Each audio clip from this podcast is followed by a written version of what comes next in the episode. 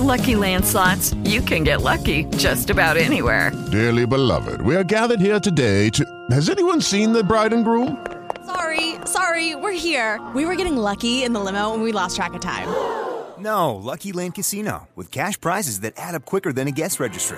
In that case, I pronounce you lucky. Play for free at LuckyLandSlots.com. Daily bonuses are waiting. No purchase necessary. Void were prohibited by law. 18 plus. Terms and conditions apply. See website for details. Il Malleus Maleficarum, ovvero il martello delle streghe, fu pubblicato sul finire del 400 in Germania dai frati domenicani Heinrich Kramer e Jakob Sprenger. In breve tempo divenne un manuale sulla caccia alle streghe famosissimo in tutta Europa. Un vero e proprio best seller da 34 edizioni per un totale di 35.000 copie.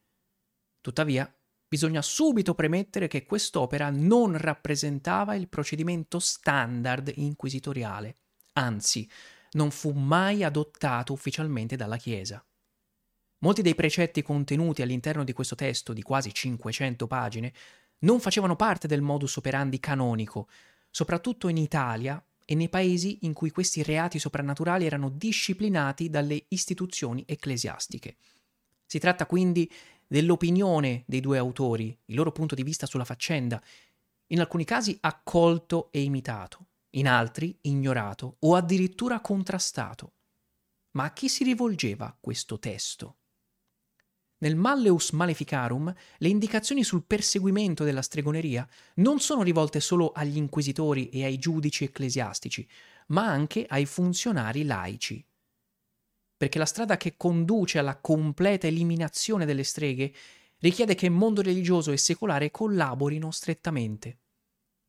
Qualsiasi organo giuridico può informarsi, interrogare e giudicare fino alla sentenza definitiva con una sola distinzione. Nel caso di una penitenza, questa sarà inflitta dalla Chiesa, mentre nel caso della pena capitale, no.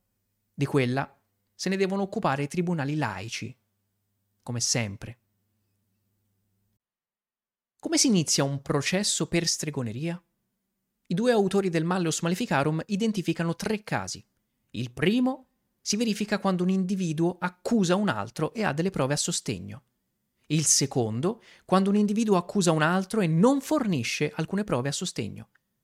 Nel terzo caso, invece, non c'è bisogno che nessuno accusi nessun altro perché è l'istituzione stessa a muovere i primi passi.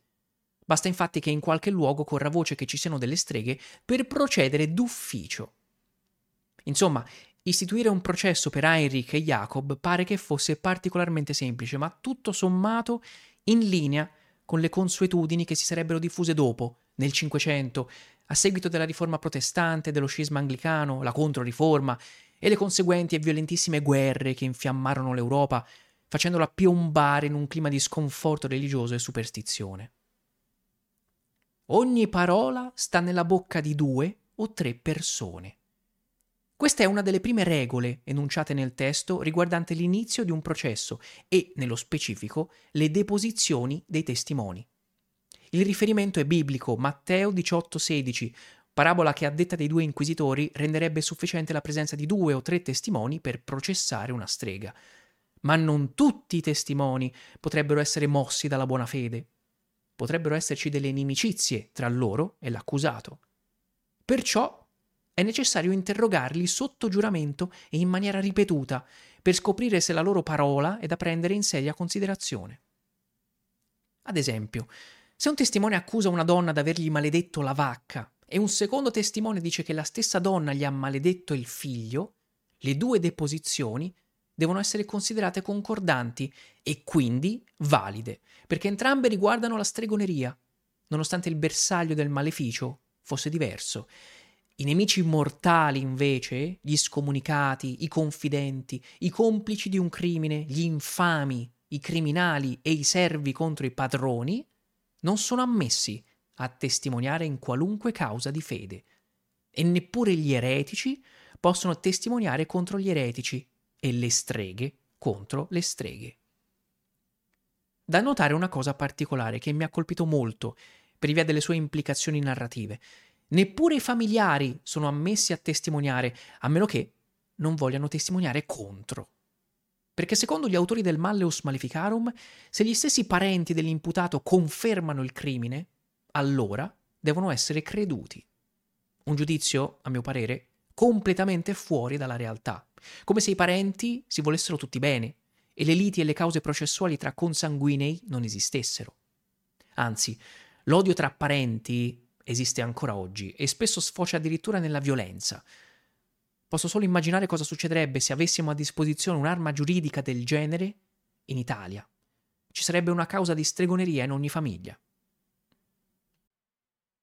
Dopo aver fatto giurare l'accusato o l'accusata di stregoneria, con una mano sui quattro Vangeli e l'altra mano sollevata, con tre dita aperte e due chiuse a simulare la Trinità, comincia l'interrogatorio. Un primo interrogatorio senza tortura, fase fondamentale dell'intero processo, nel Malleus Maleficarum viene riportata una lunga sequenza di domande, tutte già impostate come una sorta di canovaccio e ricolme di trabocchetti. Si comincia col chiedere all'accusata il luogo in cui abita e il luogo di nascita, per poi domandare se i suoi genitori sono morti, bruciati. Questa terza domanda, così spiazzante, quasi priva di contesto, è ovviamente un tranello, perché secondo gli autori Molto spesso le streghe offrono i propri figli al diavolo per educarli e così l'intera progenie si infetta. Se i genitori sono stati condannati in passato, allora pure i figli devono esserlo. Matematico. Di fondamentale importanza è la domanda sul luogo di provenienza. Perché se fosse stato un luogo dove abbondavano le eresie, allora l'accusato diventava fortemente sospetto d'essersi trasferito per perseguire i suoi scopi diabolici. Insomma, già da queste prime tre domande si sarebbe deciso l'esito dell'intero processo. Se invece le risposte erano positive, l'interrogatorio sarebbe proseguito con la seguente domanda. Hai mai sentito parlare di stregoneria in questi luoghi? Una domanda delicata, perché deve spronare l'accusata a parlare da sola facendogli raccontare tutto ciò che conosce sulla magia. Se l'accusata non rilascia alcun dettaglio specifico e se ne sta troppo sul vago, o addirittura resta in silenzio, allora deve essere il giudice a chiederle se ha mai sentito parlare di bestie stregate, di mucche che non danno più latte, tempeste improvvise e cose di questo genere. L'accusata deve raccontare tutto ciò che ha da dire sull'argomento, ma se dovesse affermare di non aver mai sentito parlare di queste cose, allora scatta la domanda più importante di tutte. Tu ci credi alle streghe? Gli autori del Malleus Maleficarum si concentrano molto su questa fase dell'interrogatorio e specificano che in generale le streghe per lo più negano. Il fatto è che non tutti ci credevano a queste cose, anzi, svariati autori contrastarono con forza tali superstizioni, persino alcuni teologi, cattolici e protestanti. Nel De Prestigis Daemonum del 1563 e nel De Lamis del 1582, l'autore Johann Weyer attacca con forza le affermazioni contenute nel Malleus Maleficarum. Secondo lui le donne che ammettevano di essere streghe erano solo ignoranti e soffrivano di allucinazioni. Per questo non dovevano essere processate. Molto moderno come pensiero. La cosa interessante di questi scritti è che le varie ipotesi vengono dimostrate tramite il sapere medico dell'epoca. Le confessioni e le relative attività diaboliche venivano considerate dall'autore come una conseguenza della melanconia, ovvero un disturbo dell'utero. Ma, come abbiamo visto finora, il Malleus Maleficarum è forse l'espressione più oscura e becera della religione cristiana, quindi se l'accusata nega l'esistenza della stregoneria in fase di interrogatorio, allora si è, come dire, tirata la zappa sui piedi, poiché pioverà su di lei la seguente controdomanda. Se la stregoneria non esiste, finora sono stati condannati degli innocenti sul rogo? Ed ecco scattata la trappola. Perché se l'accusata mette in discussione l'esistenza della stregoneria, non fa altro che mettere in discussione l'intera dottrina, comunicando all'inquisitore che il suo mestiere è fondato sul nulla. E non solo, se la stregoneria non esiste, allora tutti coloro che sono stati condannati sono innocenti e dunque i giudici hanno emesso sentenze sbagliate spacciandole per volontà di Dio, una cosa inaudita.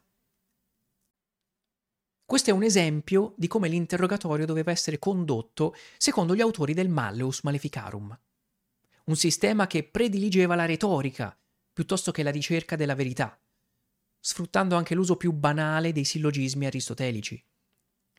L'interrogatorio sarebbe proseguito a lungo, tutto di seguito, senza essere rimandato, scavando sempre più a fondo, con domande sempre più insidiose, che talvolta potevano fornire anche un'ancora di salvezza. Perché la gente ha paura di te? Sai di essere infamata e odiata? Queste altre due domande servono per arrivare al fondamento dell'inimicizia di cui parlavo poco fa. Perché se le testimonianze sono viziate da inimicizia, è possibile ottenere un'assoluzione, punto sul quale gli avvocati difensori facevano leva per vincere la causa. Esatto, nella procedura inquisitoriale era prevista la figura dell'avvocato, menzionata pure nel Malleus Maleficarum, un qualcosa che non si vede spesso nei filmacci hollywoodiani, vero? Un avvocato in mezzo alle turbe di contadini infuriati con fiaccole e forconi rovinerebbe la cupa atmosfera medievale. Peccato che questa è la realtà storica. Ma prima dell'intervento di un eventuale avvocato, sarebbero state poste tutte le domande relative alle deposizioni dei testimoni raccolte precedentemente. Si tratta di accuse specifiche che variano di caso in caso e che nel manuale per eccellentissimi inquisitori vengono esemplificate, ipotizzando situazioni comuni, come ad esempio hai stregato bambini o bestie? Come li hai stregati?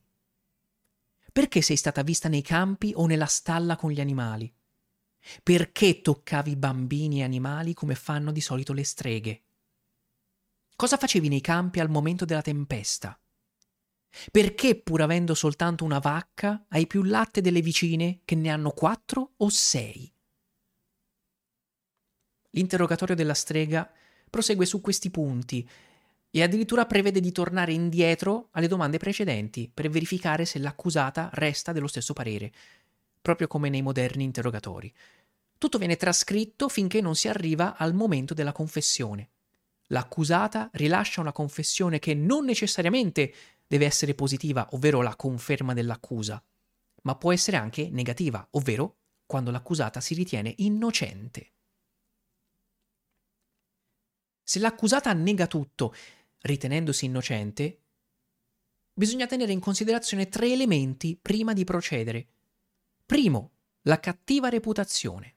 Secondo, gli indizi. Terzo, le deposizioni dei testimoni. In base a questi elementi il giudice può stabilire la gravità del reato e, a seconda dei casi, comandare l'arresto. Quella dell'arresto è una fase delicata, perché non è facile catturare una strega. È importante attenersi a una procedura ben specifica per evitare che qualcuno si faccia male, e non mi riferisco alla strega. Nel caso di un arresto si deve entrare in casa all'improvviso e impedire alla strega di correre in camera per prendere un qualsiasi oggetto. È risaputo, infatti, che ci sono alcuni oggetti stregati che le consentirebbero di resistere. Inoltre, è lecito sollevarla da terra e rinchiuderla in un cestino o in una gabbia, perché mantenendo un contatto col terreno la strega potrebbe scatenare il suo potere. Questa concezione magica è antica, di stampo medievale. Una magia concreta, niente lucine o effetti scintillanti alla Harry Potter. Maghi e streghe sfruttano la natura e la piegano a loro volere, ottenendo effetti ben radicati nel paradigma mentale dell'epoca. Certe fonti ci spiegano, ad esempio, che se un mago non mantiene un contatto fisico con la terra, non può sviluppare appieno i suoi poteri. William of Malmesbury, nel XII secolo, ci racconta le avventure del Papa Diavolo, Silvestro II, descrivendo l'episodio in cui quello che un giorno sarebbe divenuto pontefice, per sfuggire dalle grinfie di un mago saraceno, si sporse di sotto da un ponte di legno, rimanendo appeso per le mani, in modo da non poter essere tracciato magicamente. Per questo, al termine di un processo, nel caso di una condanna al rogo, era ritenuto importante legare la condannata ben in alto rispetto al terreno, sospesa, impedendole di sfiorare il pavimento anche solo con un dito, perché era già accaduto in passato che alcune di loro riuscissero a appoggiare il piede a terra per poi svanire all'istante, fulminando tutti coloro che si trovavano nelle vicinanze. Ma seguendo la procedura, dopo l'arresto è necessario rispettare qualche altro passaggio prima di allestire il rogo. È probabile infatti che a questo punto l'accusata si dica ancora innocente e che magari chieda di essere difesa. Ed ecco che compare la figura dell'avvocato, l'avvocato delle streghe o del diavolo, parafrasando un vecchio film. Un mestiere che non appare quasi mai nelle opere di intrattenimento ad ambientazione medievale, eppure esisteva, in virtù del diritto romano di cui la società si faceva erede, come oggi. Persino in un trattato così estremista come il Malleus Maleficarum, si prevede il coinvolgimento di questa figura professionale, la quale però doveva soddisfare determinati prerequisiti per poter essere ammessa al processo. L'avvocato della strega non doveva essere un uomo litigioso, infido o facilmente corruttibile. Inoltre, avrebbe fatto bene a rifiutare le cause disperate. Poiché laddove fossero venute alla luce prove schiaccianti, numerosi testimoni o una piena confessione, l'avvocato doveva farsi da parte e restituire i soldi questa, ci tengo a ricordarlo, è l'opinione degli autori del trattato, anche piuttosto ingenua. Un avvocato che restituisce i soldi? Vorrei proprio vederlo. C'è un altro aspetto molto importante che l'avvocato difensore avrebbe dovuto tenere di conto. Egli doveva essere moderato nell'esercizio della propria funzione e doveva evitare di chiedere dilazioni o altri atti che rendessero difficile lo svolgimento del processo perché se fosse stato troppo bravo sarebbe potuto essere sospettato di complicità e addirittura scomunicato. Insomma, le condizioni migliori per operare con professionalità.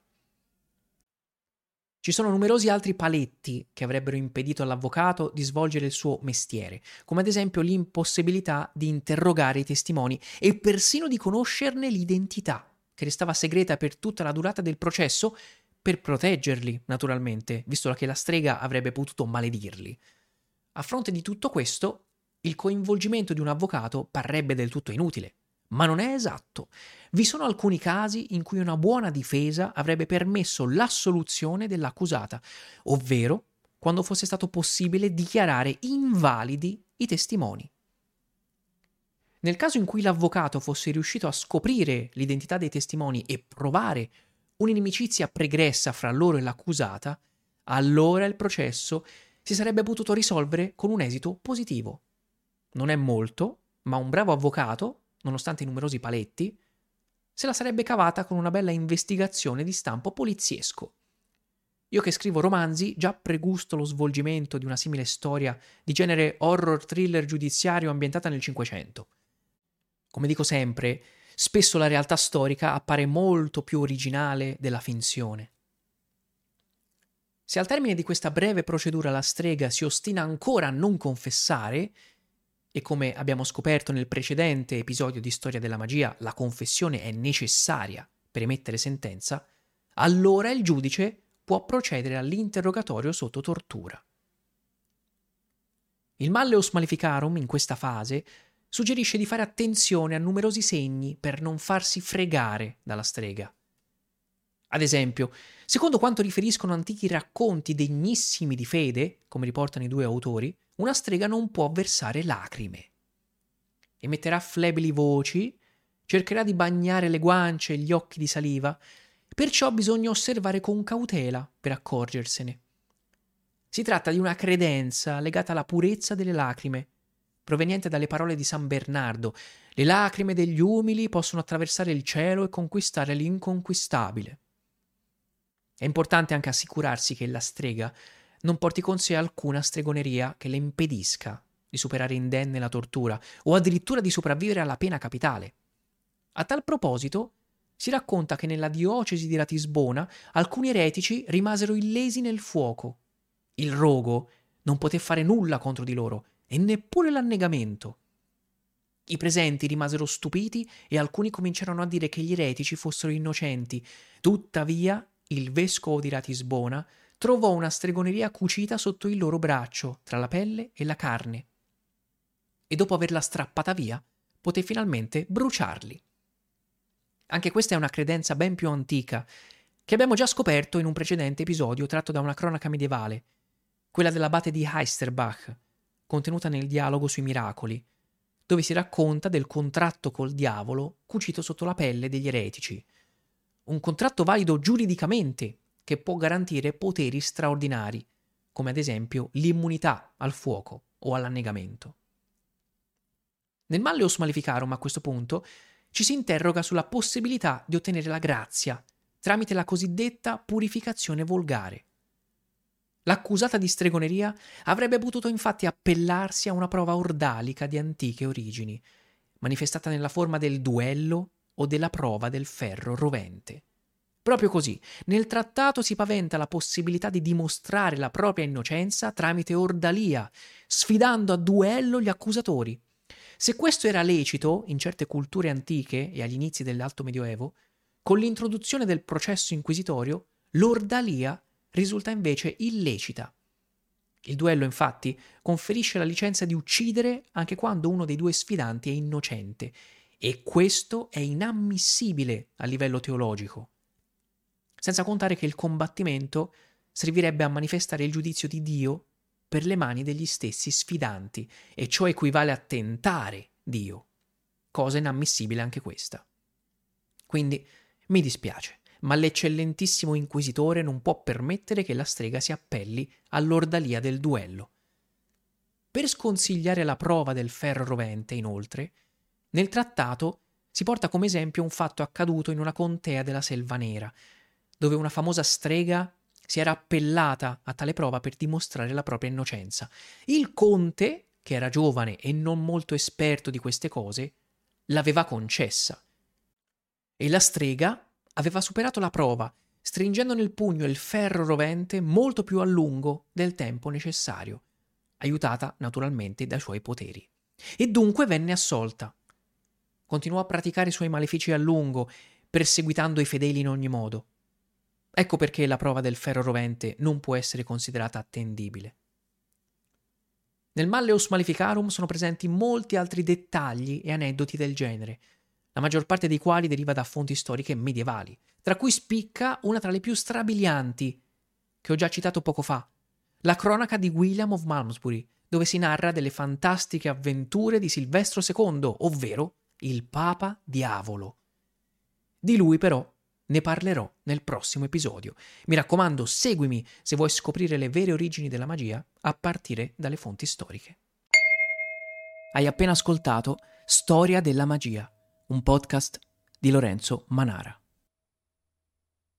With the Lucky Land slots, you can get lucky just about anywhere. This is your captain speaking. Uh, we've got clear runway and the weather's fine, but we're just going to circle up here a while and uh, get lucky.